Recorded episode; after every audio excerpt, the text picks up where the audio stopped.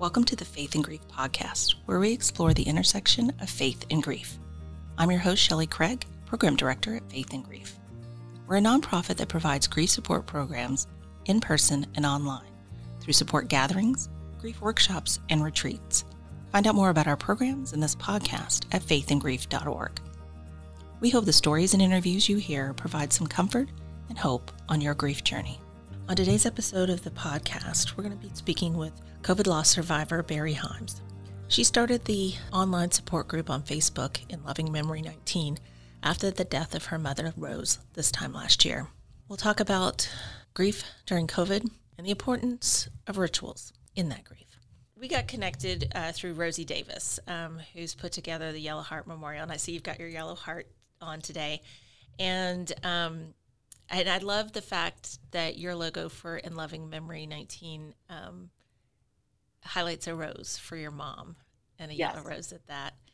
Tell me a little bit about how it was your, your daughter who put together the logo. Yes, I don't know if you can see it behind yeah. me. Yeah. Um, so my daughter came up with the logo. Um, it's a yellow rose, and in, that's how she's 11 that's how it was developed. We were trying to find a logo that would encompass um, the yellow for COVID as well as something that would be meaningful and represent my mom. As luck would have it, yellow was one of her was her favorite color. So just trying to figure out how we would encompass a rose and put the the name into into the logo and my daughter who's 11 came up with the idea and everybody went, "Oh wow, that, that looks that looks pretty good." That's great. Well, it's a pretty, it's very pretty, and, it's nice that it has some significance um, with your family and with your mom. Well, I know that it's almost a year since your mom died.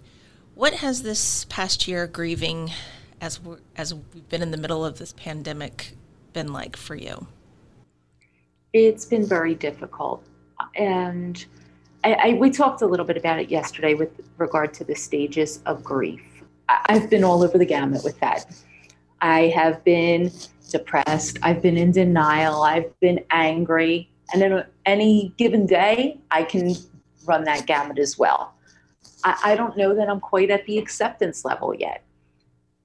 Because for me, the way that she passed, I still am having difficulty with. Mm you know, we had talked about the fact that she had cancer, um, stage four metastatic breast cancer for 10 years, had gone into remission in 2019, and then gets COVID in 2020. And for me, I feel slighted. I feel we had a reprieve mm. only to get that stripped away from us. So I'm all over the gamut with that. It's been a very difficult year as a result. My emotions have been all over the place, but I had to, with that, find a purpose, uh, a meaning, a way to to take my emotions and put them toward a, a higher purpose, if you will. Mm-hmm.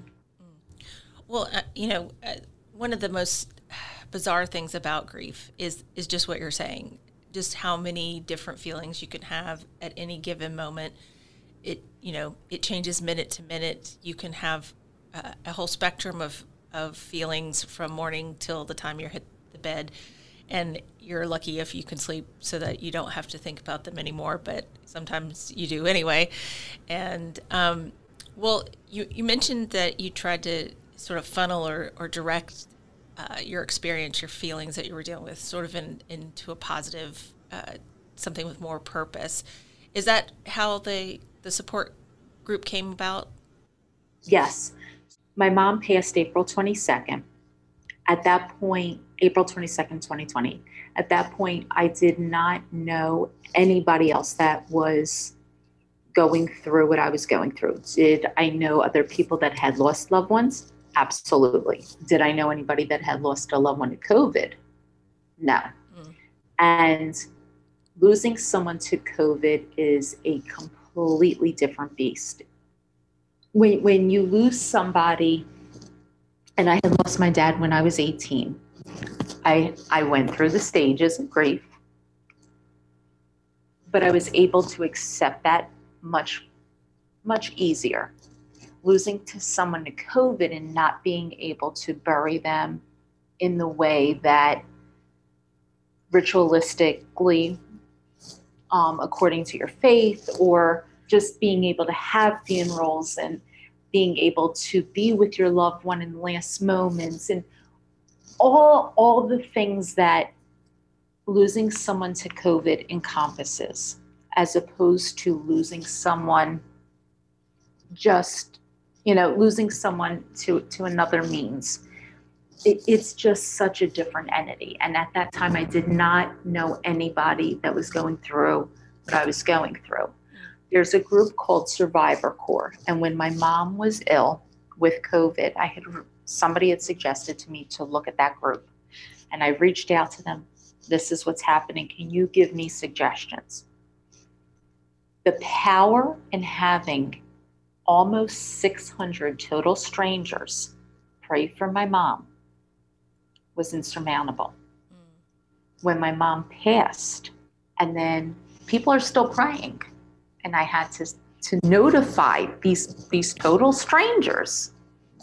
My mom passed, and yet these total strangers are still connecting with me and extending condolences and do you mind if i direct message you and and talk to you and okay and and the beauty in that mm. the positivity in that because they under there was an understanding mm. and and then as a result of that there was a woman who reached out to me a couple weeks later and said here's a name and I'm thinking, okay, is she trying to sell me something? Why am I connecting with this lady? Because I had met her through when my mom was ill. And I reach out to this person. This this lady lives in New York and had lost her mother about two weeks after I did. She didn't know anybody that had lost someone to COVID. We start talking. And she says, You know, there, there's no support where I am. I said, No, there's no support where I am either. So put it out there, and somebody else chimes in. I'm here, and there's no support where I am. No support where I am either. And that's how In Loving Memory 19 came to be because I'm looking and I'm thinking, these are people in all different states. It's not just where I am. Right. We're, we're connecting and, and there's nothing for us. Especially, so I needed to create something. Well, and I'm so glad that you did because, eh, especially in those early days, I've heard it from many COVID loss survivors that, like yourself, they hadn't met or talked to anybody who had, and they were finding each other online, usually because somebody had posted, you know, maybe an obituary or whatever on their Facebook page, and then it's like, hey, I have a friend in, you know, Iowa that just lost a parent, or I have a cousin in California, and that's how unfortunately, it had to happen that way. I mean, we in the grief community, we knew we, we would be here when folks needed us, but there wasn't, you know, there's not a big flag out on uh, the internet that says this direction, go this way, and and find it. Um, and there is such um, comfort in talking with others who've experienced similar things, and to find that community, which you you can't always find just everywhere. And even if someone has lost someone in a different way, it's except for folks who've gone through this year where there's just been such a bizarre process in losing people, it's hard to, to grasp it. It's hard to really understand. Um, so I'm so glad that you, you went ahead and started to connect, you know, people that you met th- through these other groups and really started, you know, to build a community that's what the purpose of In Loving Memory 19 is. When we get together, we talk through Zoom on Tuesday nights at nine o'clock. I had it in an earlier time, but I had to make it later because now we have people West Coast, East Coast. You know, it's right. we actually now have people that are in other countries that have joined so I wanted to make sure that the time that was available now would, would be there for people, you know, regardless of, of their location. So, you know, we meet at nine o'clock on Tuesday nights through Zoom. That being said, we're connecting with each other throughout the week. We've become a, I don't even want to say friends because we've become a, fa- a family. Yeah. We, we are we are cohesive. We look out for each other during the week. We connect during the week. It could be, you know, a post and people respond to it. It could be a text message you know, you weren't in the group Tuesday night, and it's somebody that normally is, and just checking on you. Or Tuesday night, somebody said they, you know, they weren't feeling well, and somebody's going to get a text during the week. Just want to see how you're feeling. And we just, we just do. We we check in on each other, and it's, you know, yes, the group is based on COVID, but it's also become a family in that respect of we genuinely care about each other. We want to make sure everybody is okay, not only emotionally, but physically well being. And it's a support for those who've lost loved ones. That being said, it's not just about parents or siblings. You know, I have people that have lost grandparents or a close friend because who are we to judge the nature of a relationship and that one is more significant than the other? Some people were raised by their grandparents. Sure. You can't you can't put a, a, a, a price tag or a value on a relationship. And that's what it's about too. It's what you feel is in your heart. And if you feel you need the support based on the loss, then you're welcome. And we share and, and there's value in that. We've always felt that way too. That um, really anybody's welcome to the programs at Faith and Grief. Um, and being a multi faith nonprofit, you know, we're looking at it from a very broad perspective, and we want people to feel comfortable as they come to any of our programs. And I, am so glad that you've decided to, to go that direction and, and allow, you know, like you said, folks who've lost a grandparent, maybe just a friend that they, you know, sometimes, especially when um, someone's lost a friend, they always feel like they're not, sometimes don't feel like they, they qualify. And they do because the relationship, that, that relationship could be probably the most important one you have, maybe it's always important to, to keep it as broad as you can to, to invite those people. Well, you started this in memory of your mom, Rose. Tell me about your mom. My mom had quite a personality. She would, she was a tell it like it is kind of lady. She would, she would let you know if she liked you or she did not. But she, she just was. She, she was just, she was full of life, and she was definitely the matriarch of the family and that's where I think the the biggest loss is because she was such a strong personality and so determined. She was a very very tough lady with a great personality. I saw her 2 days before she passed. I had gotten a call that this was it. You know, she was not going to make it. You need to hurry up and get to the hospital. So I I called my best friend who, you know, talking about relationships. This was like a mom to him, mm-hmm. a second mom. We go running up to to the hospital, and oh, you, you need to make a decision. No, no, not till I see my mother. They put me in full PPE. I walk in, and my mom is like, what the bleep are you doing here? And I'm thinking, yeah, she's fine. That's my mother. because she was very strong willed. And I'm asking her, Mom, how do you feel? Do you feel okay? Eh, I'm having a little trouble breathing. I'm having a little pain in my leg. You're not having trouble breathing? No, I'm not having any trouble breathing. But wait a minute, what are you doing here? I'm contagious. Typical Jewish mother. More worried about me and, and how I would be than anything else and that's that was just par for the course with her. You know when I, when I left the room that day like mom tell me what am i to do? What do you want me to do? And she's telling me you know my directives. But i'm saying ma you tell me are you going to keep fighting? What kind of question are you asking me? Of course i'm going to keep fighting. Like hello? You know because she was she was very determined she was very strong-willed. Like this is a woman who should have been gone a long time ago and had lived with stage four metastatic breast cancer for 10 years. She was diagnosed at stage four. I mean, we joked for the longest time, like, you know, they always say only the good die young. And I'm going, Mom, you know, like God's going, mm she's too strong willed for me. Like, no, no, mm We just would laugh all the time because it's like, you are so determined. Like, nothing is going to keep you down.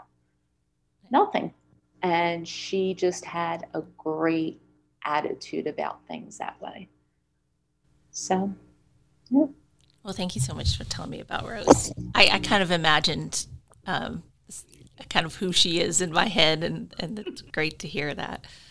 Well, um, we, we talked before uh, we're recording this, and we talked a little bit about um, sort of uh, the funeral and having to sit Shiva on Zoom and kind of that whole experience.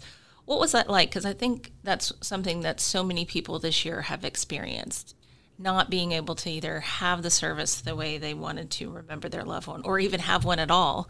Um, some folks have decided, you know, to either put off a memorial, uh, waiting for COVID to, to subside to some degree, or just choosing not to because of so many other things. Tell me a little bit about what that was like. So, when my mom passed, I was called to the hospital to see her. When I got the call, my biggest concern was that she didn't die alone. The doctor was not able to tell me that. When I got to the hospital, there was a nurse there who let me know she was with my mom when she passed. Being of Jewish faith, the nurse felt compelled to tell me.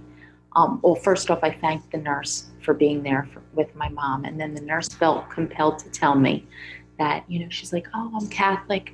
But I, I prayed over her as if, like, you know, like almost apologetic. And I said to her, I said, I said, thank you so much because God is God. And I was so grateful that she was there. As far as my mom's, you know, last moments at the hospital, um, I went in, I said prayers over my mom. Um, there was a pastor who came by and offered prayers from a door because he was still seeing patients that had COVID. So he couldn't even come in the room to be with me. Mm. So he stood at the doorway and said, I can't come in to be with you, but I can stand at the door. I said, That's fine, thank you. So that's something I don't think people realize either. And um, the funeral parlor, um, according to the Jewish faith, you know, there's a time frame with which we're supposed to bury our loved ones. My mom laid at the um, hospital and was placed in two body bags for her burial and could not have her hair or her makeup done, which the hospital did not know that was going to happen. I kept saying to the funeral parlor, why didn't you tell them? Because I was there. I could have done her hair. I could have done her makeup. I was there with her. But that communication doesn't happen. So they, again, they placed her in two body bags. She was never dressed. Um, I did get to have clothes placed in the casket. At the cemetery in the Jewish faith, there's a small shovel at the cemetery. And with with that, it goes to the immediate family first, and then everybody else gets to put earth on the um, the loved one that has passed. It's seen as the last mitzvah, the last good deed you can do for a loved one is to bury them. They can never repay you you're you're you're burying your loved one. It, it's it's the last blessing, the last mitzvah, good deed you can do for them. So, I was able to use the small shovel to to put the earth. So were the other ten people that were at the funeral. Um, myself, my daughter, who calls my mom Babo because when she was younger she could not say the word Bubby, so my my mom is a Babo she walked onto the grounds and then sat in the car, but she counted as one of the people. My um, the funeral director counted as one of the ten people. My rabbi did not attend the service. She did it um, virtually so that I could have one more person at the service. So um, we all um, used this, smaller shovel, if you will, the hand shovel, to place earth at the end of the service, there's usually a larger shovel so that the immediate family can bury their loved one. Mm. There was a mound of earth there, but there was no larger shovel when I looked for it. And the funeral director knew what I was looking for. And she said to me, Barry, I'm sorry, but you it's you can't do that your mom, we have to put the um, the lid um, on on your mom, meaning the um, like the cement liner, mm. Because even um, your mom passed from COVID. And I looked at her funny, and she said, "Well, she could contaminate the soil." And in my mind, I'm thinking, "Well, she's in a casket. How?" But even in even in death, there was this fear that somebody who had COVID could contaminate the soil.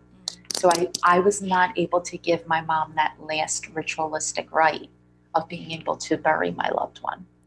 And so that that hurt me in itself as well as all the other components. And then you mentioned Shiva. Shiva, you know, the funeral, people attended the funeral virtually. And then Shiva also had to be conducted virtually because we couldn't have people at the home for the for the service. To me, Shiva is one of the most beautiful um, parts of the Jewish ritual around death. Is allowing actual grieving and mourning time and setting it aside and having the community come and and basically take care of the family as they're grieving, which is just such a wonderful thing. But do it, uh, you know, having to do that via Skype or Zoom, kind of a little different. What was that like? A couple people sent food to the house, but normally when people send food to the house, you have people here. They're joining you for meals. You're sharing stories of your loved ones. People are in and out of the house. You're never alone mm. and to and so to go through this and be alone for that and, and you know my husband's here my daughter obviously but to have other people coming in and out and it and being there with you for that. There's something to that. There's something to that to have people you know coming over and and sharing and sharing in that with you. Now one thing to find a silver lining in it if there is a silver lining, was that when we conducted Shiva via Zoom, the people that attended, I was able to record their stories, mm. which I never would have thought to do had they came over the home. Yeah. So I have those stories that people were able to share about my mom because we recorded the Zoom. So now I will be able to go back and listen to them and hear the stories and how my mom touched different people and and the funny stories from her at work and her funny stories from her growing up and things that I never would be able to have preserved. That's such an, an a great thing. Because yeah, I mean, most instances, even when people would come up and tell you their story that, or their relationship with your mom, you, you in unfortunately in the beginning of grief you you probably would hear them but hard to remember sometimes and so at least you do have those stories that are so so precious to be able to listen to later. It's not the same as having your mom but um, but at least we were able to record it. So it's something. And like you said it, they're little silver linings not big ones right, right. now i mean they're they're little ones here and there. Well um during this past year, as you've been grieving and, you know, really um, trying to find meaning in in creating your support group and the work that you've been doing around that, how is how has this time for you personally um, changed um, how you think about your faith, your beliefs? Has it, have you felt like close, strengthened, changed? uh, I know plenty of people that um, you know this time can really, really, really, really test their faith. In the beginning, I was quite angry at God. Mm. Um, I didn't understand why we were given a reprieve, only to have that taken away. Why to have her go in remission, only to lose her. So, in the beginning, if I'm being honest, I was very angry. Mm. And I was angry at God for, for, for quite some time. Definitely going through the stages of grief. Um, But then I had I had to think and I had to think about it not from that not from the aspect of being angry at God, but being angry at the situation. And, and looking at it as okay, what can I do with this situation to make things better? Because I've always believed there's a reason for everything. Mm. Now, I'm not saying that COVID happened for a reason because that I, I still, I will never process. But I believe there's a reason for everything. So I need to find a purpose in in this situation. What is going to be my purpose? What am I going to do with this? Okay. So, okay, God, what do you want me to do with this? because I'm angry. So, what do you want me to do with this? So now God puts this lady in my life who says, Here, connect with this lady. Okay, God. And so now I have to do something with this. And in, and every twist and turn that I'm on this venture, I find myself speaking more and speaking out. And just, and every moment that I find myself starting to self doubt or get upset or, you know, wanting to go into my why me phase. Something will happen where I find myself, I'm at a memorial, I'm helping someone out. Oh, I really appreciate what you did. Me? What, what, what did I do? And it's it's that those moments where I go, okay, I'm making a difference. This is I'm making a difference in my mom's name. I'm doing this because of my mom, in honor of my mom. I, I can't be angry because if I sit here and be and I stay angry, what is that going to accomplish? I need to do something with that. And that's where my faith comes from because okay, I have to believe that there's a power, there's there, there's something I need to do with this. There's a purpose. There's a reason that in loving memory 19 came to be there's a reason that i'm speaking out that that i have to keep finding or people keep finding me and saying hey do you want to do this do you want to do that like there's a reason you know god's telling me you know you, you, need to do this you need to do this for your mom yeah. well i'm, I'm so glad you you you listened um, because uh, I, I always feel that way about you know where God puts us, and and sometimes it, it is for a reason. We don't understand it always. It doesn't always make sense, but I always think that God always wants us to find community and find one another, and this is one way f- that it happens. Uh, but I'm I'm just glad that you you know said, okay, what do I need to do with this? And opened yourself up. Um, your mom would be so proud to know all the work that you've been doing and how you've been helping people. And I'm sure uh, those that you've touched have made, you know, it's it's made a difference because this has been an extraordinarily difficult year for too many people.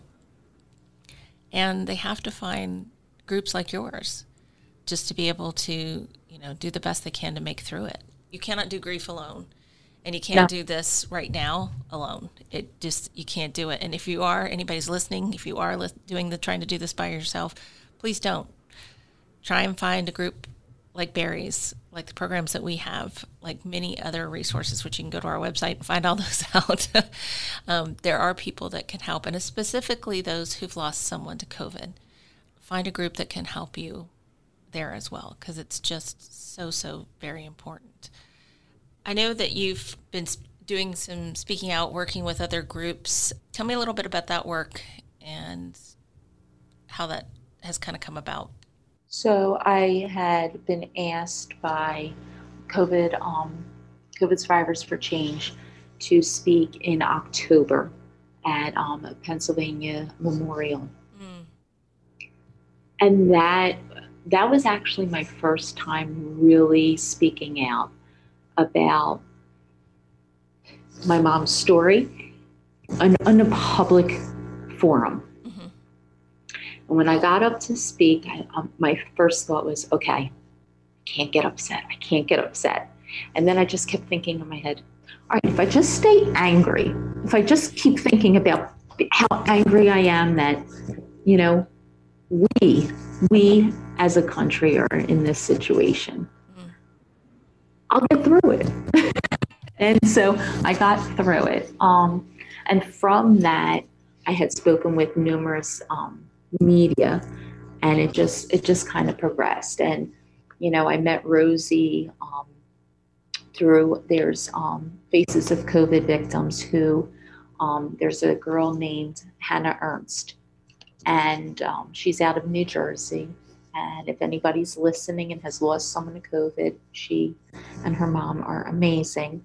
And they do silhouettes of your loved ones. And um, Hannah's mom reached out to me and had offered to do a silhouette of my mom. And then I met Rosie Davis in Texas, who has the Yellow Heart Memorial, who's another fabulous person. So it, it's just, it's these connections because we understand each other. Mm. We understand the loss and, and what we've, what we've been through, um, what we're still going through.